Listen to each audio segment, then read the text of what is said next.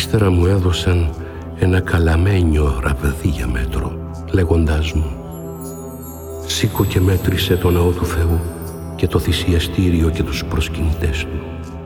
Την εξωτερική όμως αυλή άφησε την.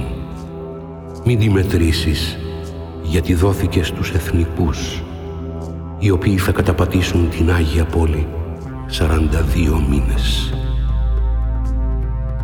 Θα δώσω όμως εντολή στους δύο μαρτυρές μου να προφητεύουν αυτές τις 1260 μέρες φορώντας ρούχα πένθυμα. Αυτοί είναι τα δύο λιόδαντρα και τα δύο λιχνάρια που στέκονται μπροστά στον Κύριο της Οικουμένης. Κι αν κανείς προσπαθήσει να τους βλάψει, φωτιά θα βγει από το στόμα τους και θα καταφάει τους εχθρούς τους.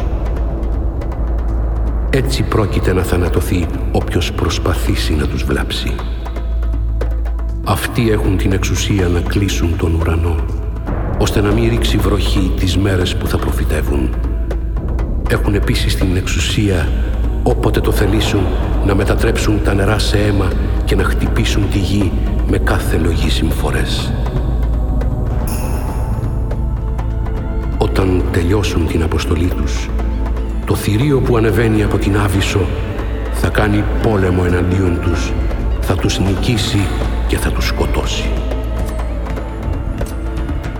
Τα πτώματά τους θα αφαιθούν στον κεντρικό δρόμο της μεγάλης πόλης όπου σταυρώθηκε ο Κύριος τους. Αυτή συμβολικά λέγεται Σόδομα και Αίγυπτος. Πτώματά τους θα τα βλέπουν τρισήμιση μέρες άνθρωποι από όλους τους λαούς, τις φυλές, τις γλώσσες και τα έθνη και δεν θα επιτρέψουν την ταφή τους. Και οι κάτοικοι της γης θα χαίρονται για όλα αυτά και θα εφραίνονται και δώρα θα ανταλλάζουν γιατί αυτοί οι δύο προφήτες είχαν βασανίσει τους κατοίκους της γης.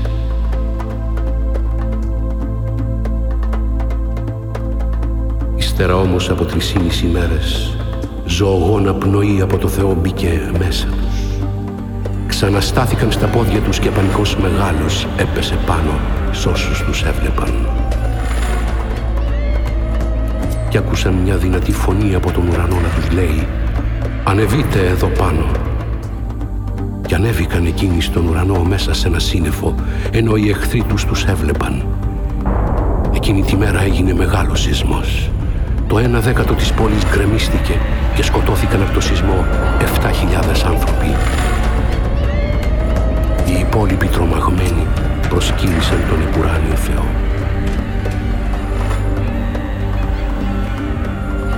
Το δεύτερο του αλίμονο πέρασε.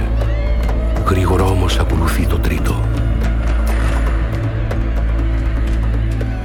Σάλπισε και ο έβδομος άγγελος και ακούστηκαν δυνατές φωνές από τον ουρανό να λένε «Η κυριαρχία του κόσμου ανήκει πια στον Κύριό μας και στο Μεσσία Του και θα διαρκέσει για πάντα».